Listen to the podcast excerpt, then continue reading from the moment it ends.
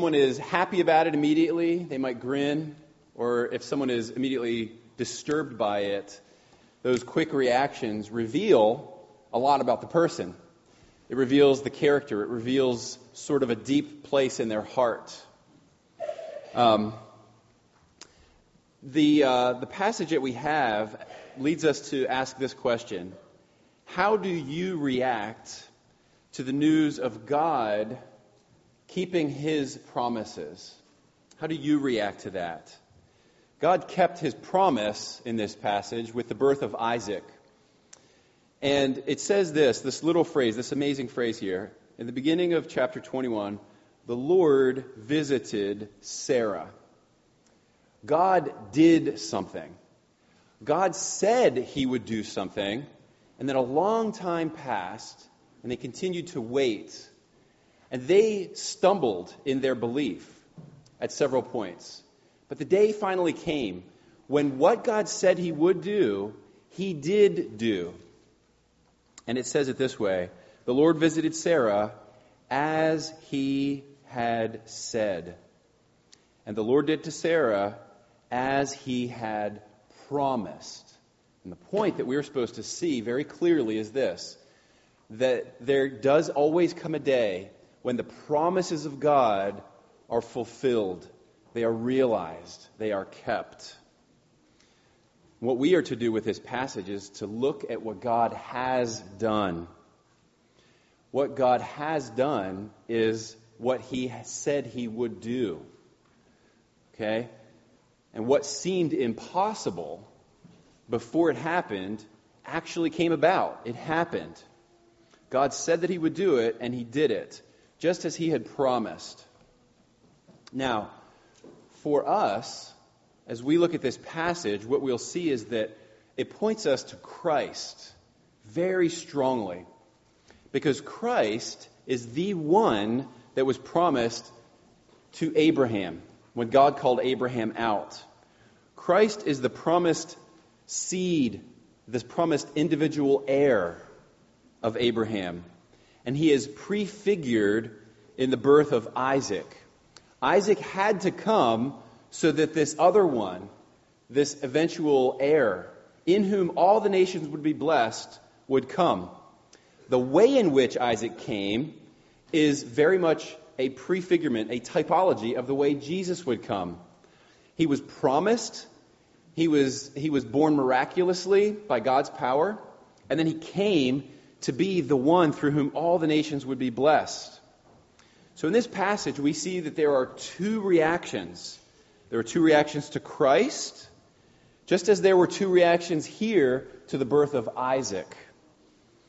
What we'll see, and we look at this, we'll see in the first 7 verses that there is the first reaction, which is defined by laughter. And then the second reaction is also defined by laughter, but it's a different kind. Verses 1-7 show the laughter of faith. Verses 8 and 9 show the laughter of unbelief. And then the rest of the passage show us how God calls us to make a separation between these two. There's the laughter of faith, the laughter of disbelief, and then the call to make a separation. The two reactions are this. The reaction to the gospel of Jesus Christ, the good news that he has come, causes all people to fall into one of two camps. The gospel causes us to react in this way. The message of Jesus, who suffered, died, and was raised, makes us fall into one of two categories. Those who believe the gospel, they rejoice in it. They have a certain way of responding to it. And then those who reject the gospel. And what we see is that these are pictured in the responses of Sarah and of Ishmael. So first, let's look at Sarah and the laughter of faith. This is in the first 7 verses. What happens here is that the Lord has visited, and Sarah conceived, we see, and she bore Abraham a son in his old age. It was a miraculous thing. Abraham is 100 years old. Sarah is 90. She's past menopause. He is an old man. But God did what he said. And after they had waited such a long time, he fulfilled his promise. We see that Abraham called the name of his son who was born to him, whom Sarah bore him, Isaac. Now, you see that at the end of verse 3, what happens here is that he's giving him the name that God said, you will name him. And we saw before that the name Isaac means laughter. And this theme of laughter is strong in these first 7 verses. But we also see something else, that Abraham is doing what God commanded him to do. He circumcised Isaac on the 8th day. He took Isaac as God had commanded him. You see that in verse 4. God told Abraham what to do, told him how to name him, and that's what he did. He called him Isaac, and then he, after God said that it would happen a year from the prediction, it did happen, and Abraham obeyed. And so what we see here is that the people of God actually do what God says. The Word of God comes to us, we believe it, and then we respond. This is something that you see a phrase at the beginning and at the end of the book of Romans. It's called the obedience of faith. And this is something that's being brought about. God's people are those who are justified by faith and are being transformed. We are learning how to walk in His ways. Abraham is walking in God's ways. God said, I want you to make a covenant. This will be a sign of those people that are in this covenant that I'm giving you. I'm calling you to walk with me, to be my people. And he does that. He walks in obedience. It's the obedience of faith. Now, Sarah says this. Sarah then has a little dialogue. And she says, down in verse 6, God has made laughter for me. And the boy's name is Isaac, which means laughter. And she is just rejoicing in this. And what you see with her is she's just giddy with joy. She's just overflowing because God has done this thing. God promised to do it. Now He has done it. And think about this. When she had wanted a baby for so long, and she had wanted an heir for her husband and for the name of Abraham, and they tried the Hagar method. Remember that? That was the human way of trying to get what they wanted. But God said, no, it can't happen that way. It will happen by my promise and by my power. And then He did it that way. And now she's laughing. And she says so. She says, God has made laughter for me. So now, after this long time of waiting and of trying to do it their own way and feeling the folly of that, by God's power, He made it happen. And now we have probably experienced this in different ways. When our hearts have longed for something and have longed for it over a long period of time, and then that longing is fulfilled, it's realized, and God blesses us with something like He does here with Sarah, we are filled with joy, and we are filled with the knowledge that God is the one who knows what is best for us and the best timing for us. Some of us are still waiting in certain ways for some of those things. We all are waiting for some of the promises of God to be realized. And that reflects on Eric's children's sermon this morning. Here's what she said: God has made laughter for me. And the point of her laughter is that it is a laughter of joy. It's a laughter of joy in what God has done. Now, every believer experiences this kind of laughter. Every believer is someone who looks at what God promised to do and then did in Christ. How He died, having come and taken our place on that cross. He died and was buried, and then was raised again. And we look at that and we say, that's an amazing thing, God. You did that for me, and now I am set free. And we have a laughter of joy. We have this giddiness that defines us in a different way from everyone else in the world. God gave the name Isaac. And here is something that I think we can take from that. God gives His people this kind of laughter, a laughter of joy, a laughter of faith and of trust that relies on the promises of God, that sees that God is so powerful that He keeps His promises. Joy is a fruit of the Holy Spirit of God. When God opens our eyes to see the gospel of Christ, when we understand that He took our place, that He is our Savior, it fills us with joy. And we see it, and Galatians chapter 5 says that the fruit of the Spirit is love, joy. Joy defines Christians. The Holy Spirit causes in us, because of the Holy Spirit, to see Christ And not just the person of the Son, but all of the Holy Trinity through Christ, who most reveals him to us, then the Holy Spirit within us causes us to well up with this joy. It's from God, and it is good. And it is because of God's great deeds that we rejoice. The Holy Spirit causes us to resonate with that, to see this. So we, then, are filled with this laughter of faith. And that's what she says. She says, look, people will come after me. Everyone who hears will laugh over me. And she says, like, this is almost ridiculous. She says, who would have said to Abraham that Sarah would nurse children? Yet I have. I have borne him a son in his old age. It was ridiculous, but it happened. And that's an amazing thing. When we tell people what we believe who do not believe about Christ, they often look at us and they say, okay, they almost pat us on the head. They say, you know, it's ridiculous. And yet, when believers get together and we know what Christ has done for us, we rejoice together. Just like God did with Sarah, we rejoice with the laughter of faith. The second kind of laughter we see in verses 8 and 9. Now, it says that this was when the child grew and was weaned. Okay, so Isaac would have been maybe 2 years old, maybe 3 years old. And Ishmael would have been at that time 15 or 16 years old. This is a little toddler and a large teenage boy.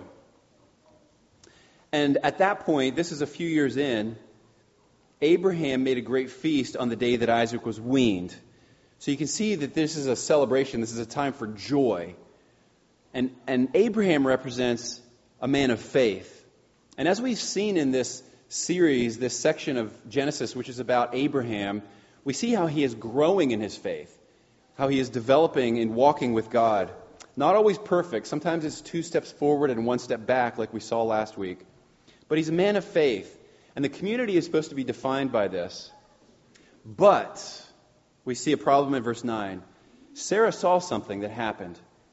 Sarah saw the son of Hagar, the Egyptian, whom she had borne to Abraham, laughing. Now, this is referring, of course, to Ishmael. Sarah saw something. A mother has a particular eye for her children. And whenever someone is picking on their children, you see the mama bear response. You've heard of this. And Sarah sees that someone is being particularly rude to her son. And this laughter, we have to understand from a context here, this was a laughter of disbelief. This was a laughter of mocking. Now, the word is translated laughing, just like we have in the first part of this passage, where Isaac's name is mentioned, and then Sarah says that God has made laughter for me. The same root is in both words, but this word is different. This word is a laughter of mockery. Sarah saw this teenage boy laughing at this little toddler. Now, the word that is here in verse 9 is the same as when Lot went to his sons-in-law, and he said, we have to get out. God is going to destroy this place. They did what? They laughed at him. It was a laughter of not taking him seriously and of mocking him. And it says that they thought he was joking, and they kind of dismissed it. So they sort of rejected Lot's message with laughter.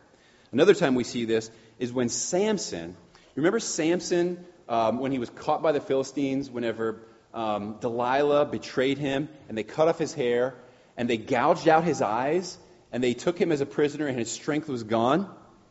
When Samson was a prisoner of the Philistines, they said, let's have a party. And they had lots of people of the Philistines in this massive building that they built, which was supported by 2 structural pillars that supported the place. And they said, let's bring him out here and let's put him in between these. So they take him out as a prisoner. He can't see a thing. And the reason that they wanted to take him out, and remember he prayed for God's strength one more time, and he was able to destroy and defeat the Philistines one last time by his death. What happens is they say, hey, we're having a great party, we're drinking, we're having a good time. Let's bring Samson out and laugh at him. They were laughing at him in mockery. They were laughing at someone that was their enemy, that had caused them difficulty, that was opposed to them. They laughed at Samson in that way. Another time we see it in Scripture is when Potiphar's wife tries to seduce Joseph. You remember that Joseph was a handsome young man and he was very talented. And in Potiphar's house, he was being blessed by God. But Potiphar's wife had her eye on him. And she tried to grab him. And she tried to sleep with him. And he let go of his jacket to get away from her. And she screams for the servants. And the servants come in. And when the servants come in, she says that he tried to do to her what she was trying to do to him. And she says that this Hebrew came to laugh at us. And that was the same thing. She was accusing him of mocking her and the household of Potiphar. What happens here with Ishmael is a scornful laughter of mockery. And so what we have with this in verses 8 and 9 is a laughter of unbelief. This, friends, this is a picture of the world in which we live. The world in which we live is marked by two kinds of laughter. Believers who perceive Christ, who understand that God fulfills his promises and did in the Lord Jesus Christ when he raised him from the dead, and in all the things that Christ has done, we look at that and we have joy. We look at that and we can laugh with a laughter of faith. But the rest of the world that does not believe, they fall into this other camp, that of Ishmael, the laughter of disbelief. And let me tell you, there are many ways to laugh with that kind of laughter. Now, people might not literally laugh, but I'm telling you that there are many ways to scornfully mock the message of the gospel and those who believe in it. You can be openly hostile to it. You can be scornful and mock it and say, you are a bunch of idiots.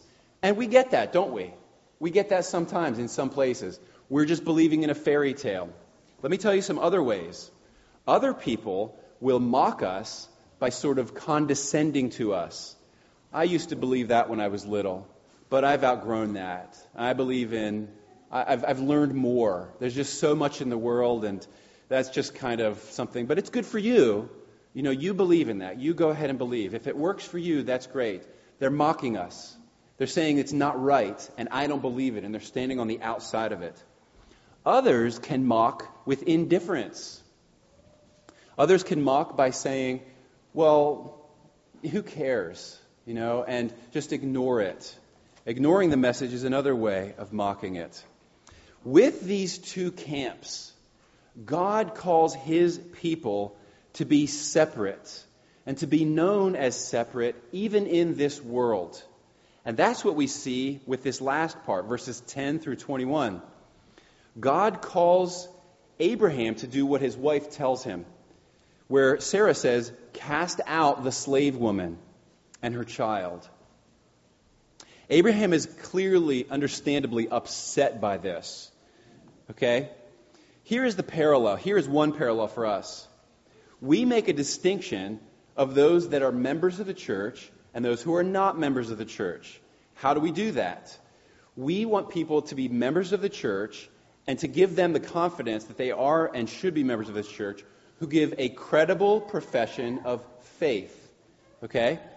When someone lives a life that is contrary to living in Christ, and they will not repent when they are called to it, sometimes we have to remove people from membership. It could be a painful thing. It has caused trouble for us as a church, hasn't it? Here's the thing. God wants us to make those clear distinctions. Now, if someone has been a part of a fellowship, it's very much like Ishmael being a part of that household. But what God is saying is you need to make a separation to them. And God says, like in 1 Peter chapter 1, he says, you people who belong to me shall be holy because I am holy. He's calling us, he's calling his people to be different from the world. And church membership is one of the ways that we make that distinction. And there are others. The way that we live, the way that we conduct ourselves, it should not be the way the world lives and acts. Okay? But God calls us to be separate now. If someone has been a part of our fellowship and they've walked with us for a long time, it can be a hard thing to say they're not a member of our church anymore. We are not calling that person a brother or a sister in Christ. And our gut reaction is, that's mean.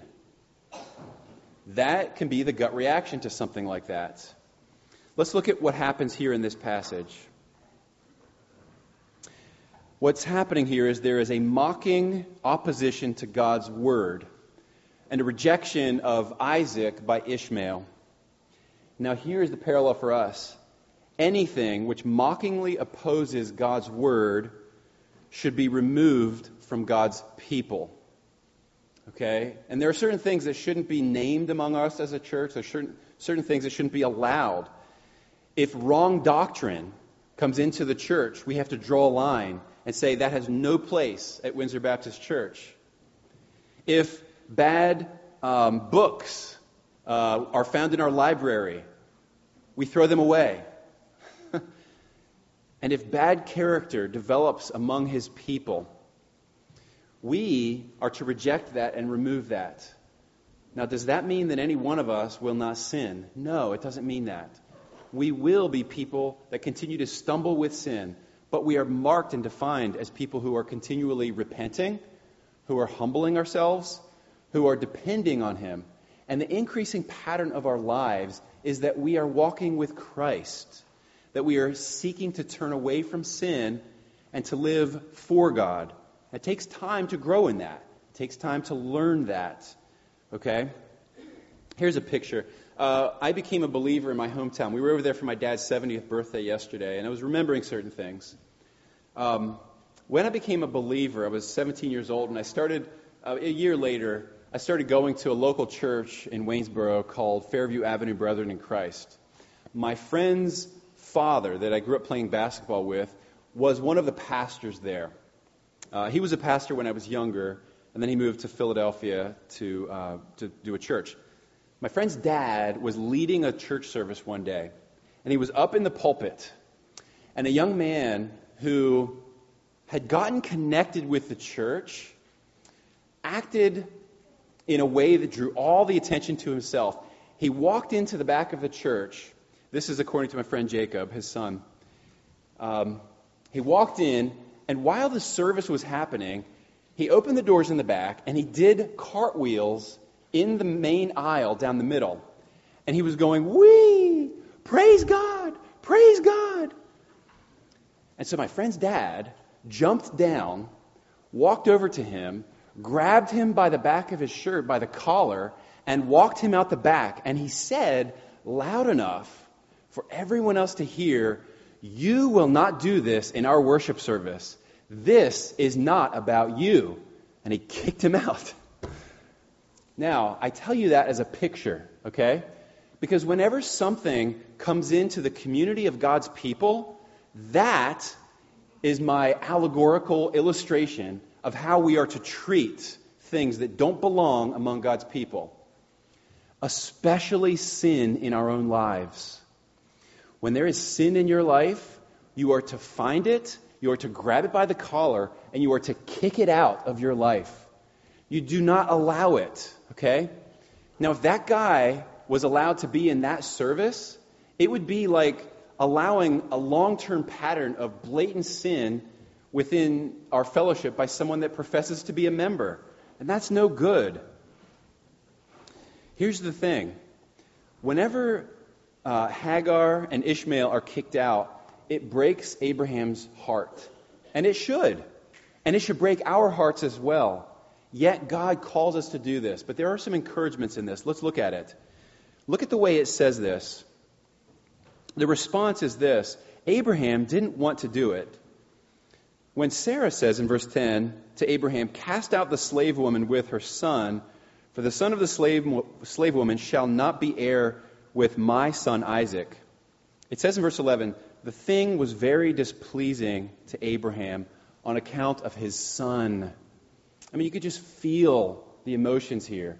You can feel that the father that loves his son, you know, that has raised him, taught him how to lead in the household, how to serve, how to do chores, how to hunt.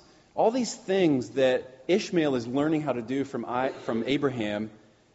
He's looking at his son, that maybe he looks like his father. Probably has some of the same mannerisms. I mean, his heart is with this boy. It's his son. And now God is going to tell him, just like his wife said, I want them out. I want them removed.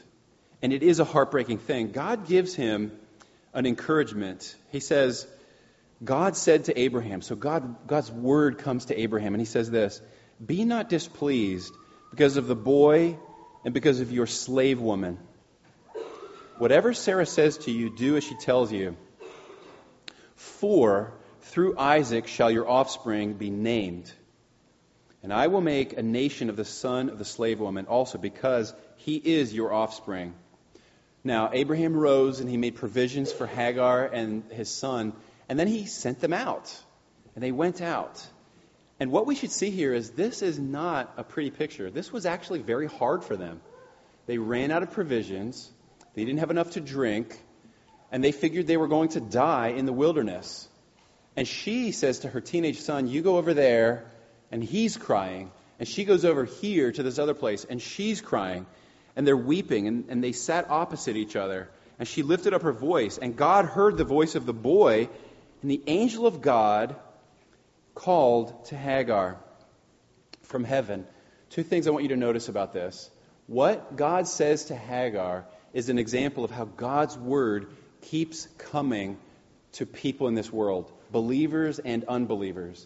And what God says to her, secondly, is parallel to what God said to Abraham.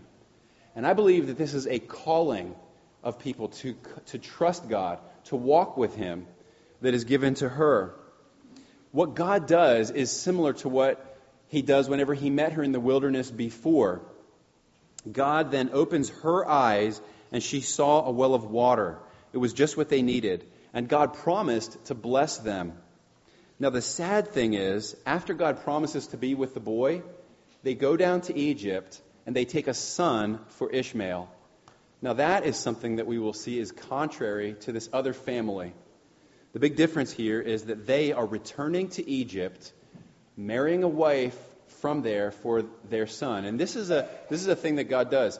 When Abraham wants to choose a son for Isaac, which is going to come up soon, he says, we can't choose someone from around here. We can't have this idolatrous stuff happening still. So I want you to go and find a wife for my son somewhere else. And that's what happens. But here they end choosing Egypt still. And yet God blesses them. Here's some things, though. With Hagar, God still sees. God still hears. God is still being gracious. The call, when God's word is going out like this, is for these people to change their laughter from a laughter of mockery to a laughter of faith. And it doesn't happen with them. We don't see it happen. Of course, Ishmael is the father of all of the Arab people. God's word keeps coming to all people in this world. And it is the time when we're hearing God's word for all people to turn, to change, and to know the way of salvation. From mocking, whatever that looks like, into a laughter of faith. They chose Egypt, but we don't know the full story, all of what happens with them. When we look at this passage, we see that it is worse. It is worse, and it would be worse for both to not make the distinction. Think about it this way. If someone sits in the pews of this church and we don't say there's a difference between a believer and an unbeliever, and if we didn't say to the people that are unbelievers that come and visit with us that you have to be regenerated, you have to put your faith in Christ, if we never showed people the way of salvation and called people to repent and be converted, what would we be doing to them? We would be giving those people the impression that they are just fine the way they are. And they're just with us, and there's no difference. And you can continue to live your life, and we're never warning them. It'd be like a person walking down Little Conestoga looking the opposite way of traffic when we see it coming at them, and we would not be warning them to say, you have to look out, there's a judgment coming. But you can get out of the way. You can turn to Christ and be saved. It would be worse for both, because it would be worse for the fellowship as well. That kind of mockery, that kind of disbelief has a negative, deteriorating effect on the fellowship of believers. So it's worse for both, without a clear distinction between those who are heirs of God's promise and those who are not heirs of God's promise. And we see this very clearly in the letter to the Galatians, where the Apostle Paul picks up on the thing that happens here in this chapter with the casting out of the slave woman. And Paul uses this in Galatians as an allegorical description, as an allegorical picture to show believers that there's a distinction between the two sons and between the two ways of relating to God. And he says that one is of the flesh, that's represented in Ishmael. Remember, they tried the Hagar method. That was human effort trying to do what God promised to do himself. The other was the free woman and the child of the promise. So you have the human effort and you have God's power. You have human works and legalism, and you have faith, trusting in God's power and his promises. The flesh is what is defined by, it's just a whole life of mocking God. And the Galatians were people that began by faith, began by saying, God, I know that you have saved me, and I trust in Christ. But what they began to do was they became legalists in Galatia. They had been mystified. They were bewitched. And they started relying on works. They were relying on keeping God's law in order to please God. This is a way of mocking God, of mocking God's promises. This is a reflection in Galatians of Sinai. On the other side, we have the child of the promise. God made it happen with Isaac, and God made happen what he did with Christ. And we who believe in him are always relying on him. Now, you can read about this at length in Galatians, especially in chapter 4, but it's really a long section that begins in chapter 3 and goes beyond chapter 4 into 5. Where he is reflecting on Abraham's life. That'd be a great thing to do if you want to take 10, 20 minutes this afternoon, read those chapters. He sort of begins this argument for those people back in chapter 3, where he says this: Know then, it is those of faith who are the sons of Abraham. For the Scripture, foreseeing that God would justify the Gentiles by faith, preached the gospel beforehand to Abraham. God preached the gospel of Christ to Abraham when he called him out of Ur. This is the call of Abraham in chapter 12 of Genesis that we looked at recently. And this is what it says when the Scripture says this: In you shall all the nations be blessed. So then, those who are of faith are blessed along with Abraham, the man of faith. Now, when God made that promise to Abraham, he was preaching the gospel of Christ, because he promised that one individual that would come from Abraham and come through Abraham would be a blessing to all the nations of the earth, and they would come into the blessing by faith, just the way Abraham is. And everyone who believes in Christ is blessed. Every nation. And there are people from every nation that are in that condition. To go back under the law after believing in Christ and this gospel is to mock the gospel of Christ. So God is calling us to make a distinction. God is saying to us, and here's how we can apply this, to cast out your unbelief. Cast out any part of you that relies on your strength and your ingenuity to please God by your own efforts. That's what Hagar represents. And, you know, we should feel pity for Hagar. I mean, she didn't choose to take on that role. We should pity every unbeliever that we see. When people mock us in the very many ways that they can, we should look at them and say, God has given me the grace to know what Christ has done for me and then to believe in him. And we should be praying for all of these. And we should be killing every kind of sin in our life. We should be, in an ongoing way, looking to Christ and seeing that he He did what he did so that we could be living lives of faith in him.